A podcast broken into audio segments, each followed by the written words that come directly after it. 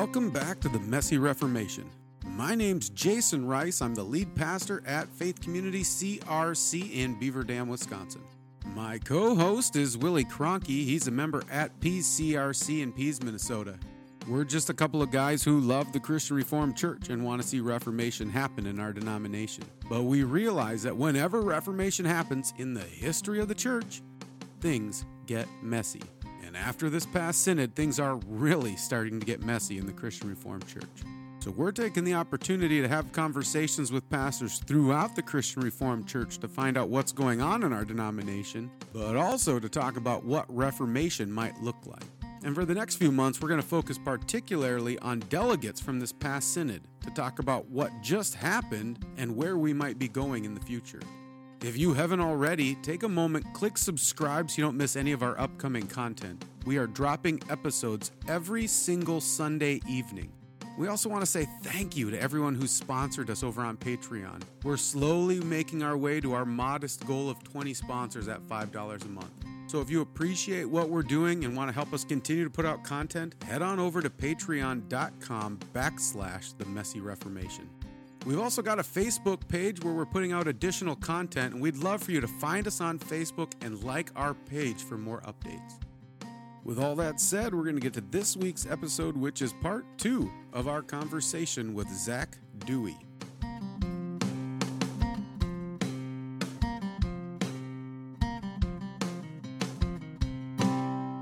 Yeah, it it truly is. There's a lot of things I feel like I could say in response to that. I'll start by saying Larry became a friend. He was in my advisory committee, and so we had good conversations throughout the week.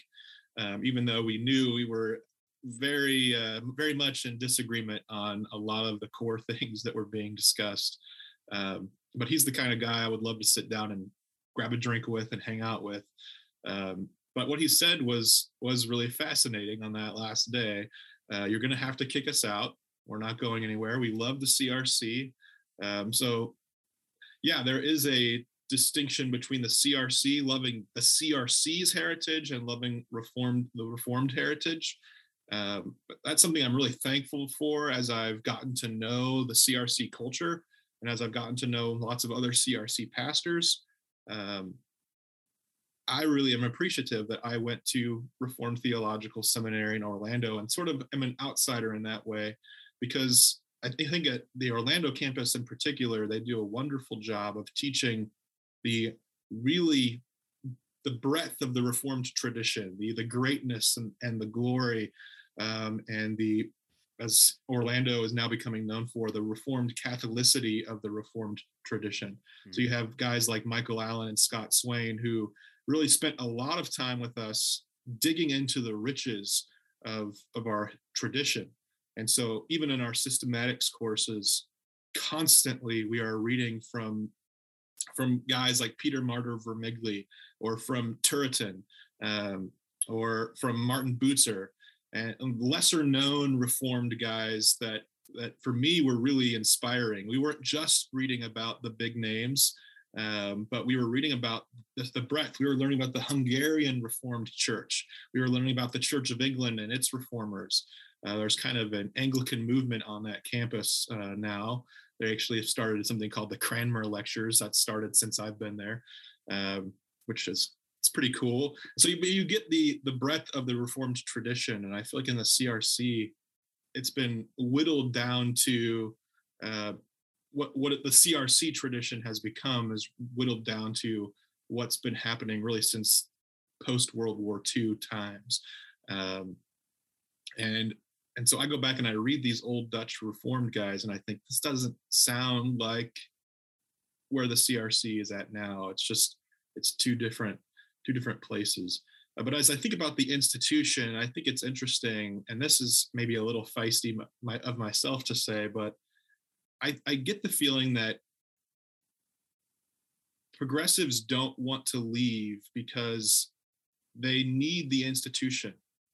They're sort of like, and this is true not just in the CRC, but of lots of different denominations. And I've seen many different denominations. I've I've had contact with Methodists, the United Methodists. I've when I was in Orlando, I was going to an Episcopal church with Justin Holcomb, who was one of my priests. Justin Holcomb's on the Modern Reformation, so mm. it was one of the few Orthodox Episcopal churches in the Episcopal Church, not the Anglican Church, the Episcopal Church. And so I've I've seen the wars that various denominations fight, and it seems to me, this is my read, it seems that progressives are parasitic. Uh, they need a host to hold on to. And they cannot let go of that host because to them, their mission, their calling is to bring justice and equality and fairness, those sorts of ideals to environments where they see as being in unjust and where as they see as being oppressive um, and wrong and harming people.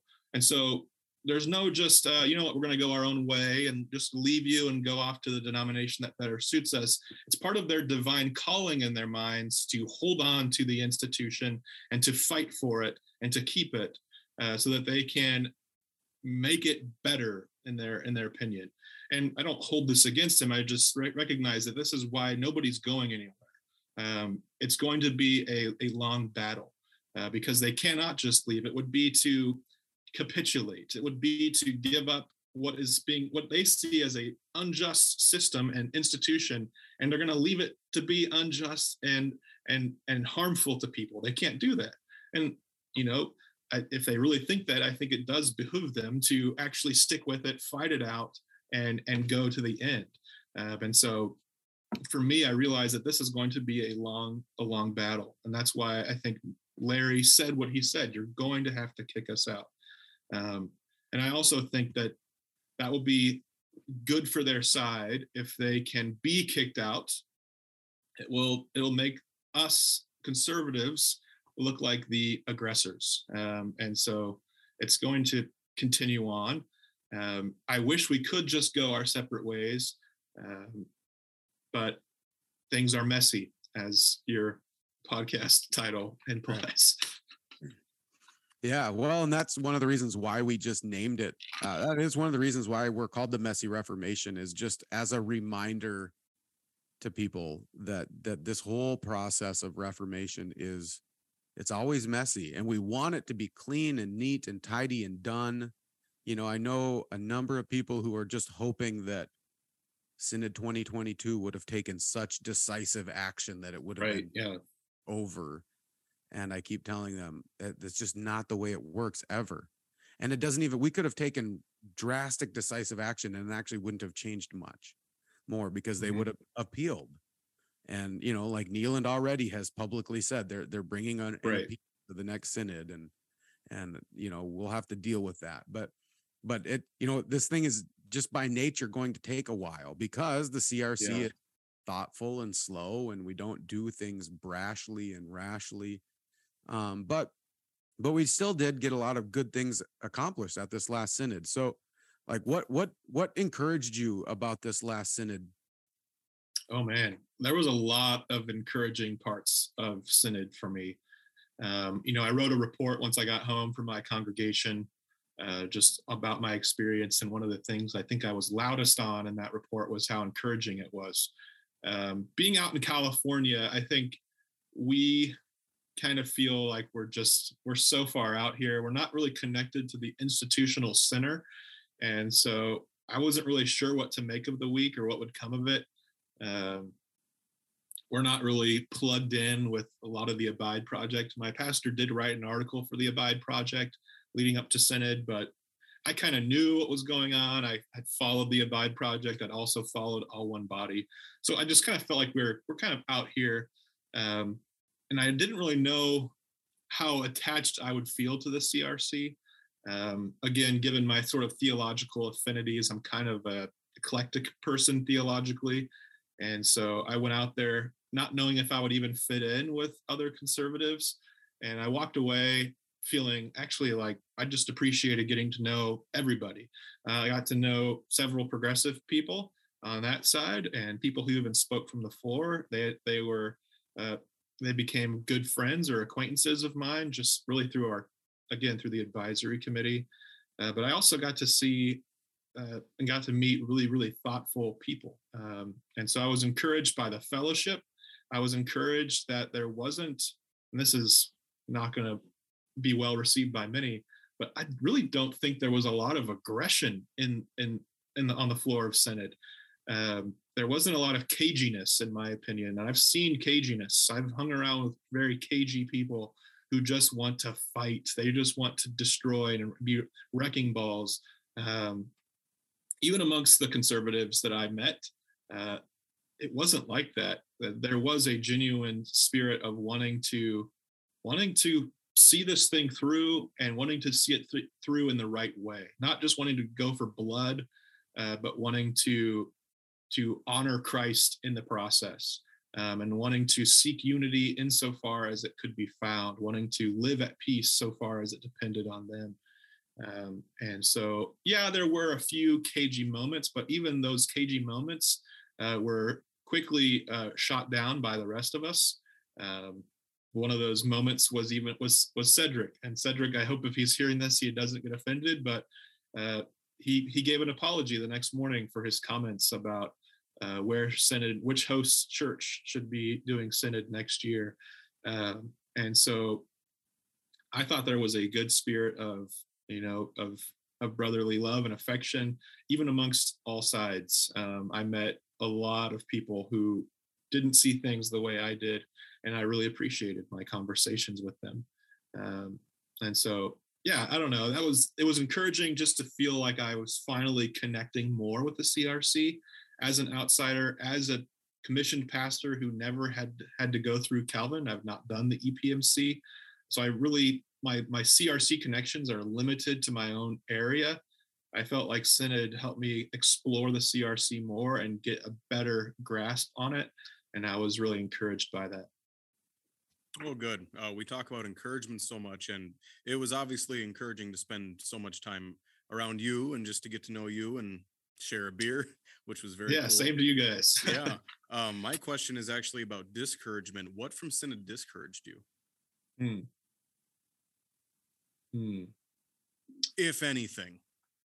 Yeah, you know, I wasn't. I'm not the kind of person that gets upset by by things, and so nothing, nothing really leaps out. I guess, and this is kind of a like duh answer, but I felt like there was a lot of talking past one another, and I, I often felt like um, no matter what the orthodox side was trying to say or communicate, um, it was going to be received as if we were doing toxic harm mm-hmm. to people. Um, and so that was a little bit discouraging and kind of realizing that no matter what we do or say, to qualify and to explain and give the heart behind what we're thinking, it, it's simply not going to be received well by some. Some people will be better, more disposed to to listen, um, but I felt like there was a lot of rhetoric that was just uh, more inflammatory than it needed to be, mm. um, and so that was a little bit discouraging. Kind of realizing that we were at an impasse yeah. and that there really wasn't going to be a whole lot of ground made on either side. Um, and so that that was a little bit discouraging. And then kind of feeling like, what is even going to happen from here, anyways? Is this even going to go anywhere in the right direction? Um, and this was the that like the response after synod actually has been more discouraging to me than anything at synod. Um, the sort of the the waves that this has created of um, the outpouring of anger and of um, trying to find uh, avenues and ways to sort of disregard what synod has done um, that has been quite discouraging. Uh, but yeah, being told, for example, that we're a part of the Coup Boys.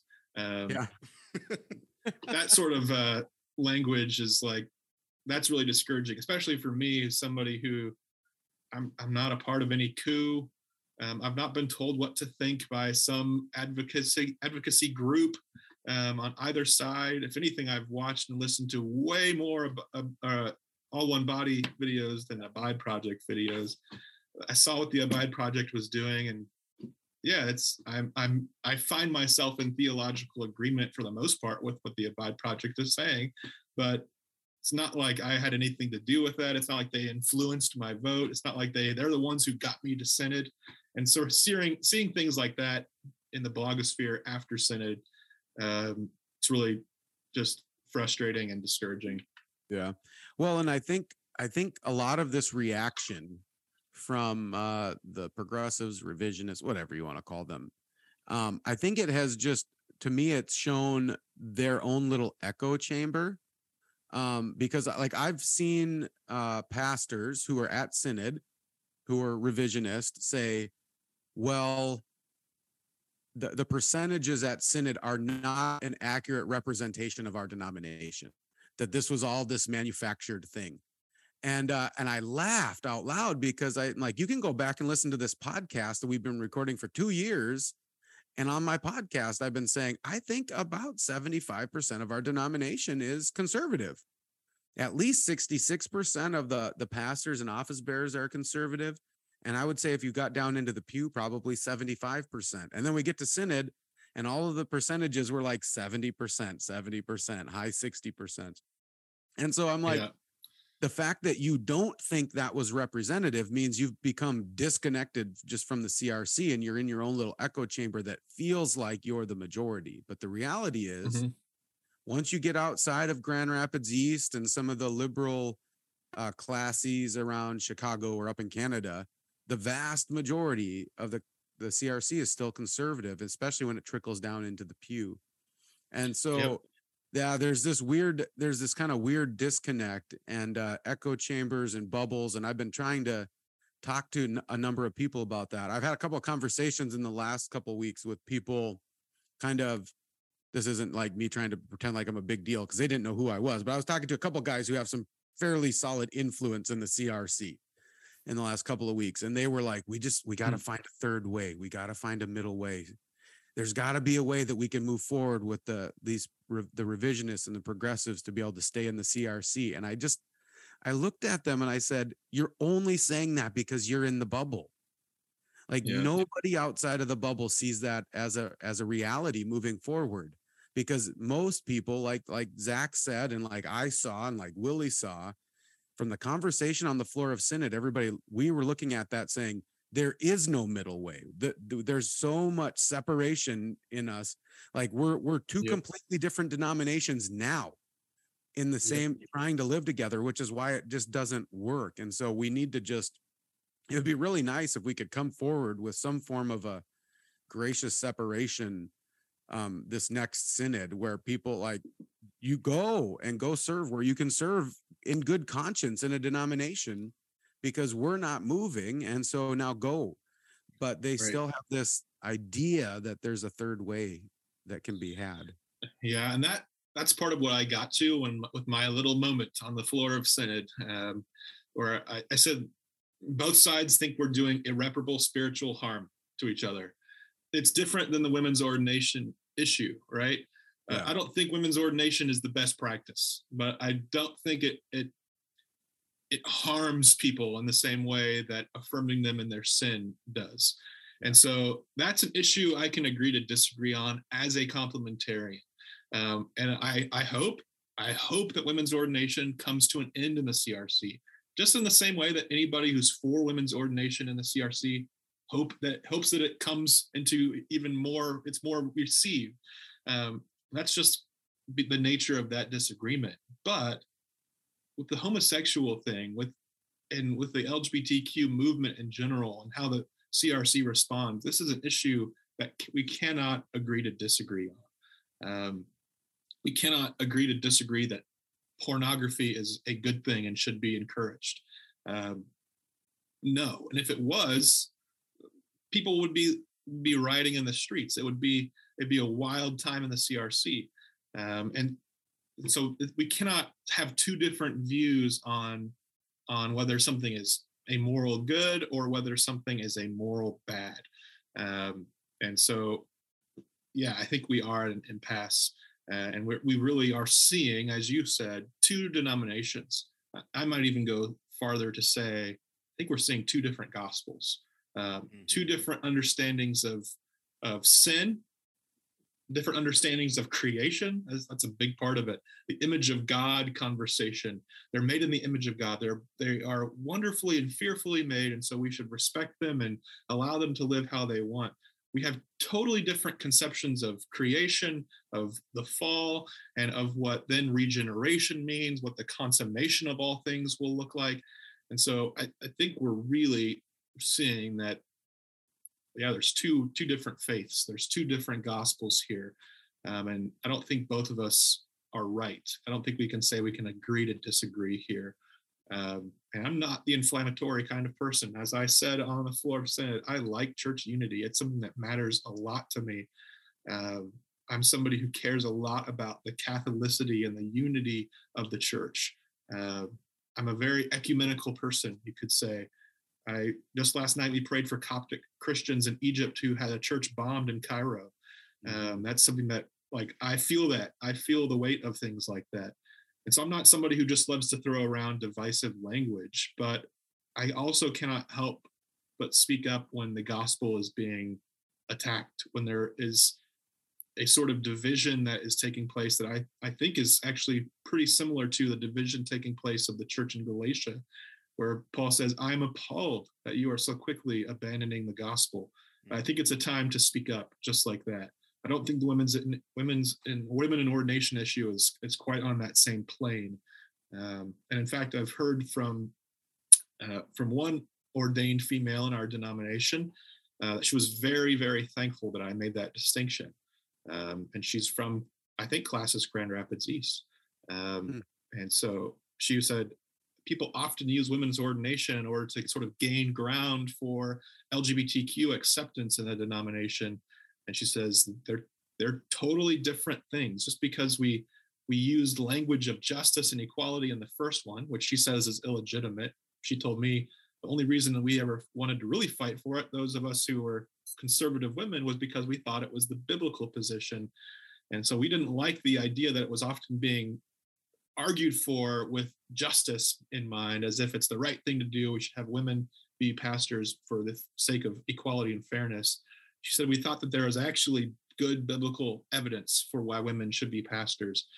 Uh, and so she's like, It's really alarming to me how much the women in ordination argument is being used in favor of now, 25 years later, uh, the LGBTQ open and affirming movement, the revisionist movement.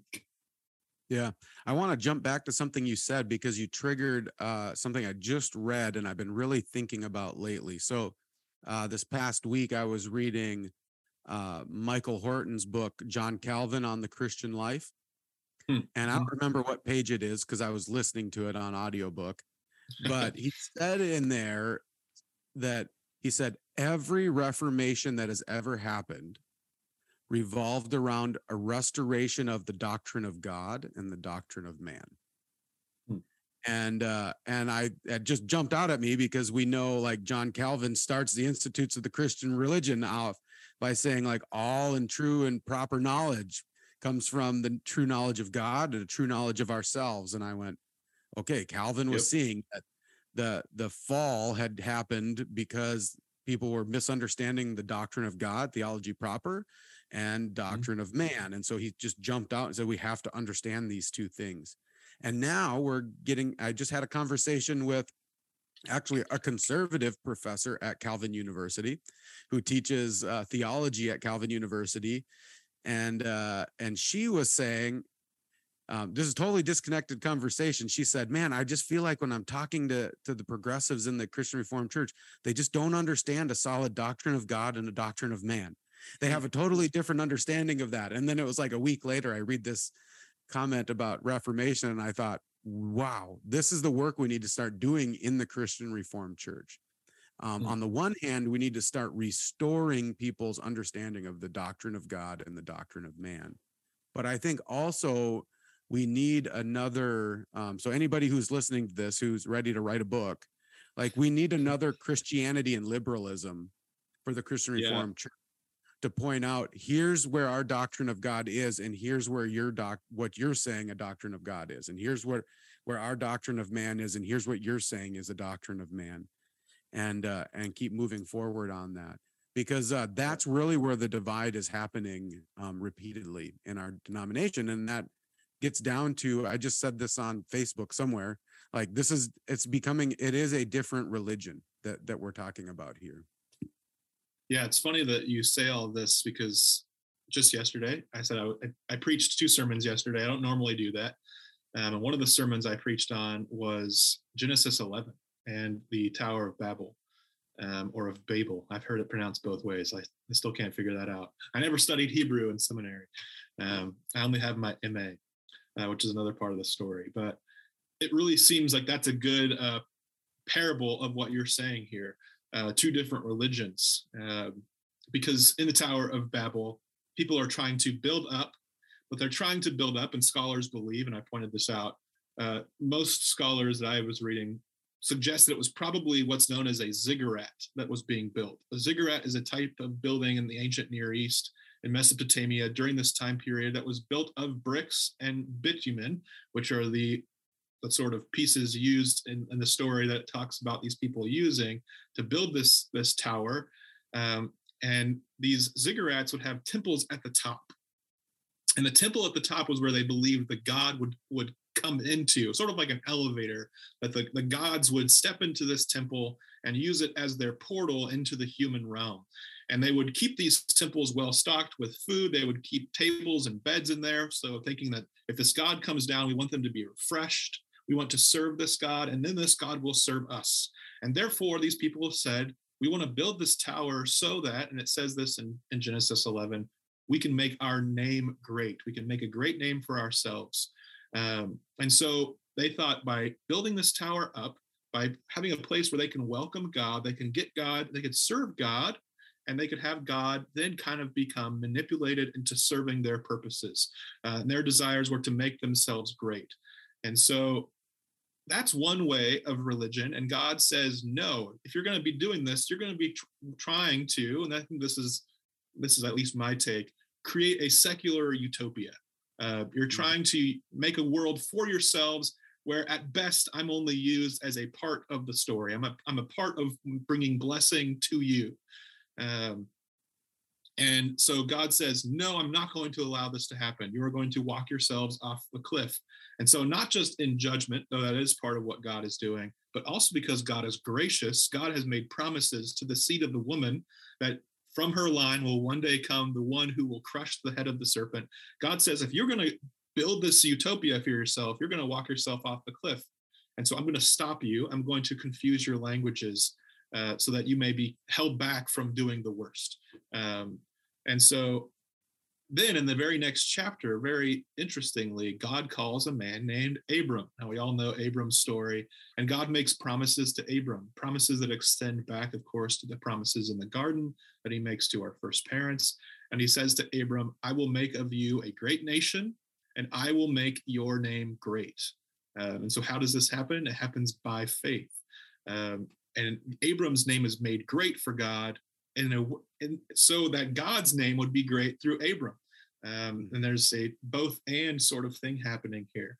And so there, we see two different kinds of religion. It's the religion where we we build ourselves up towards God through our good efforts, but we use God sort of to uh, propel us in the way we want to go. Or there's the religion where God calls us by grace through faith. He promises to to make a great name for us of the church so that he his name will be great in the world. Um, and so we do we serve him by our good works or does he serve us through his promises so that his name would be glorified in all the earth? That's kind of my my rough outline of uh, of how i'm trying to get at what you're saying. There's two different approaches here. Um, and so do we use god or and or do, does God call us to go to a new country? These people had been wanting to say, let's come together, let's build our own city, let's huddle together. Even though God had called them to multiply and fill the earth, they are saying, let's form a city, let's huddle down, let's do our own thing and totally disregard God's promises or God's calling on our lives. And so there's these two interesting different ways of religion we see in these these two chapters and i think today I, I, I don't think it's wrong to say that a lot of the progressive Christians, not just in the CRC, but more broadly, they see God in a lot of the same ways that these, these people in the plains of Shinar understood God as well. They want to use God to become the best version of themselves, to uh, they want to say god wants me to be who he made me to be and therefore i'm i'm made to be this way. I'm going to live and be this way. I have to be authentic to my authentic self. And so i'm going to use god to serve my purposes.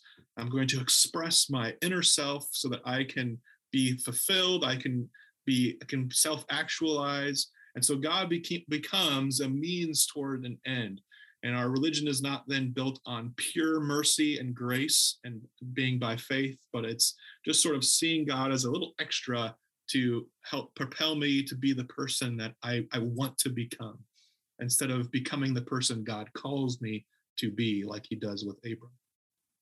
Yeah, so that's amen. my my spiel, my rant. That's good. Well, and we see that happening in the Christian Reformed Church right now. I think I think that you know the way you laid that out, we see those two uh, these those two religions happening right now. And so, kind of yeah. on that note, um, we always like to end uh, end our podcast by kind of looking to the future. And so, uh, you know, if that's kind of where we're at now, um, as you kind of look at the future of the CRC, you know, where do you see us heading? And then what kind of steps do you think we need to start taking as a denomination for us to see reformation happen?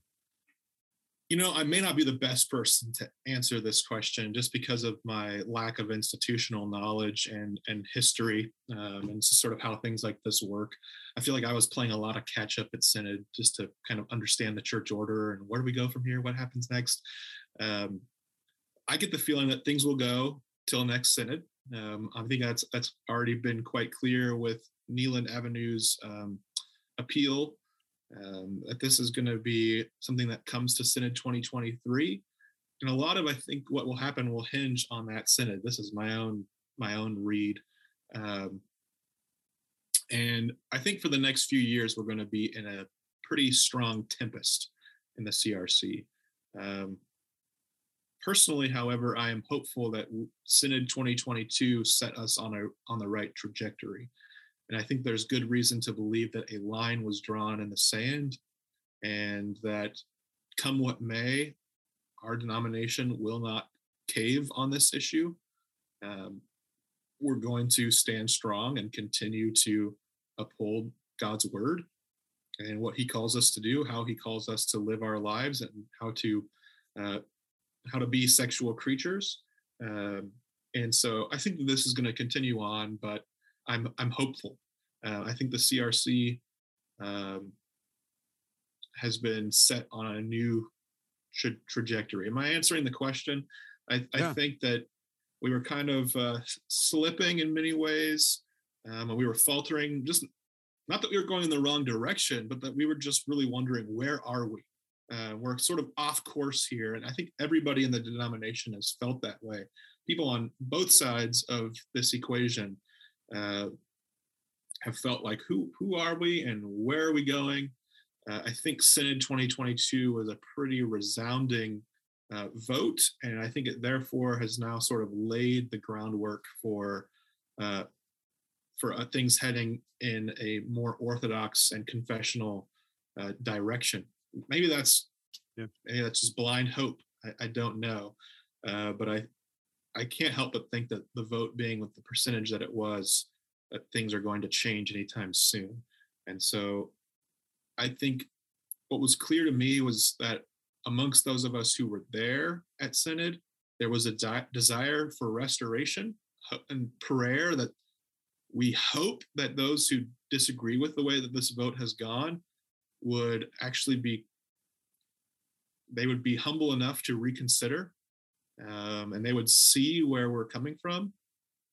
Maybe that's a vain hope but we have to expect uh, hope for the best and want the best. Um, but i also think that there was a strong desire amongst the conservative side whatever language we want to use um, to see it through to give it teeth uh, for church discipline to be enacted. I, I, think that's something our younger generation, going back to that conversation, wants to see.